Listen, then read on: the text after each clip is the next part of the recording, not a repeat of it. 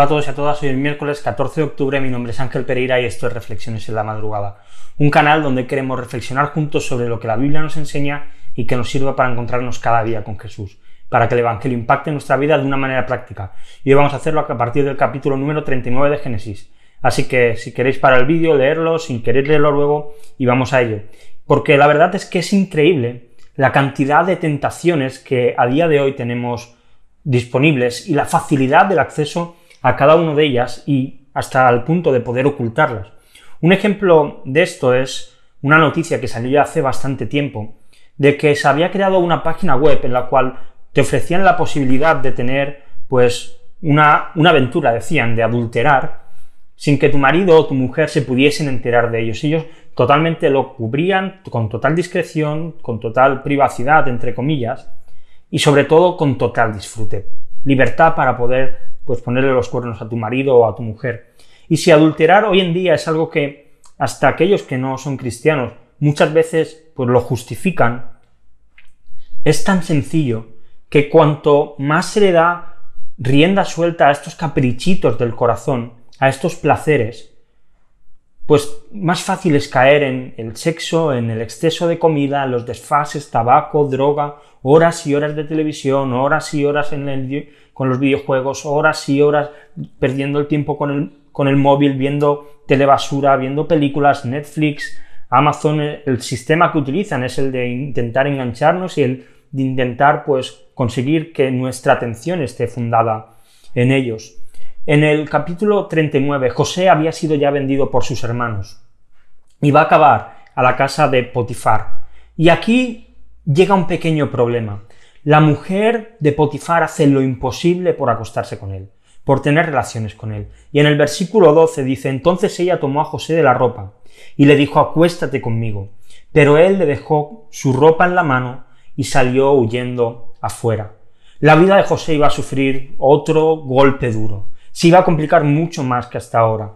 Ante la tentación que había surgido de poder acostarse con esta mujer, la mujer de su amo, sin duda él reaccionó de una manera correcta, se fue corriendo de allí, tomó la decisión más acertada, la decisión más oportuna, la decisión más correcta. Y seguramente puede ser que también fuese una decisión difícil de tomar. Pero veamos algunas opciones que la Biblia nos da a cómo debemos reaccionar y cómo debemos responder y cómo debemos tratar con las tentaciones que aparecen. La primera de ellas es salir corriendo. Y sin ninguna duda esta es la respuesta más efectiva de todas. Vete de donde llega la tentación. Cada uno sabemos dónde tenemos nuestras tentaciones.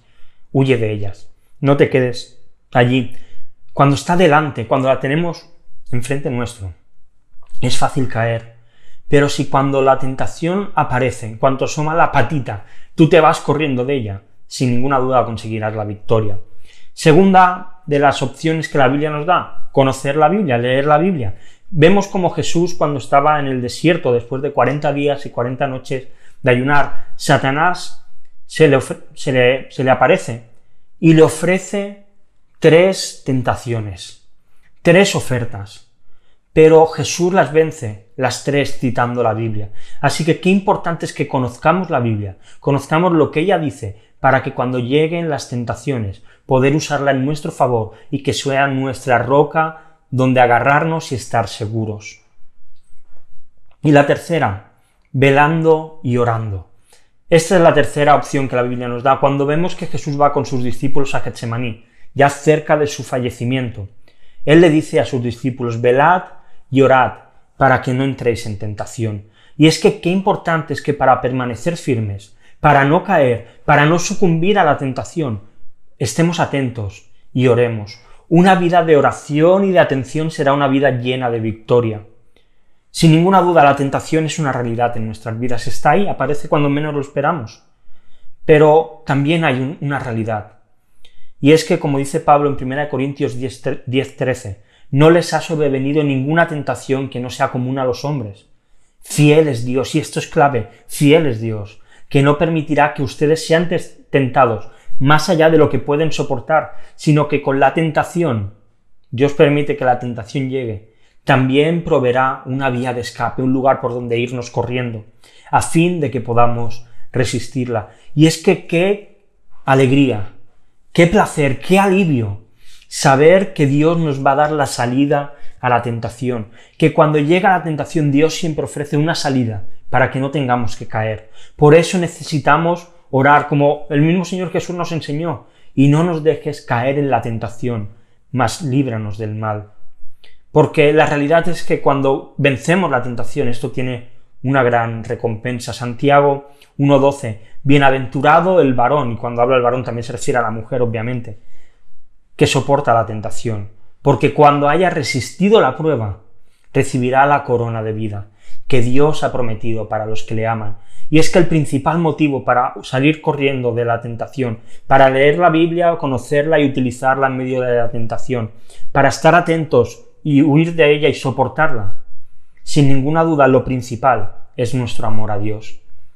No podemos intentar vencer la tentación si no amamos antes a Dios. Tenemos que amar cada día más a Dios y esto hará que tengamos más ganas y más fuerzas para luchar contra la tentación. Así que resiste la tentación. Si crees que vas a caer, corre. Muchos dicen que correr es de cobardes, pero la realidad es que ante la tentación, correr es de sabios. Y como siempre te dejo dos preguntas para que puedas reflexionar durante el día. La primera de ellas, ¿cuáles son las tentaciones que te acechan directamente? Para vencerlas, primero tenemos que identificarlas. Y la segunda, ¿qué vas a hacer para huir de estas tentaciones? ¿De qué manera cuando se presenten vas a actuar de manera que no caigas? Y como siempre te dejo unos textos para seguir leyendo la Biblia en un año, libro de números capítulo 14 al 16. Y nada más, si te ha gustado el vídeo, suscríbete al canal, dale a la campanita para que te lleguen notificaciones y recuerda que puedes pues, seguirnos en Instagram, en Facebook y en Twitter, allí cada día publicamos el nuevo vídeo y también pues alguna cosita más. Y también si quieres vernos pues en YouTube, si quieres escuchar solamente iVoox, iTunes y Spotify. Y nada más, mañana volvemos con una nueva reflexión sobre el capítulo número 40 de Génesis, así que nos vemos muy pronto. Hasta luego.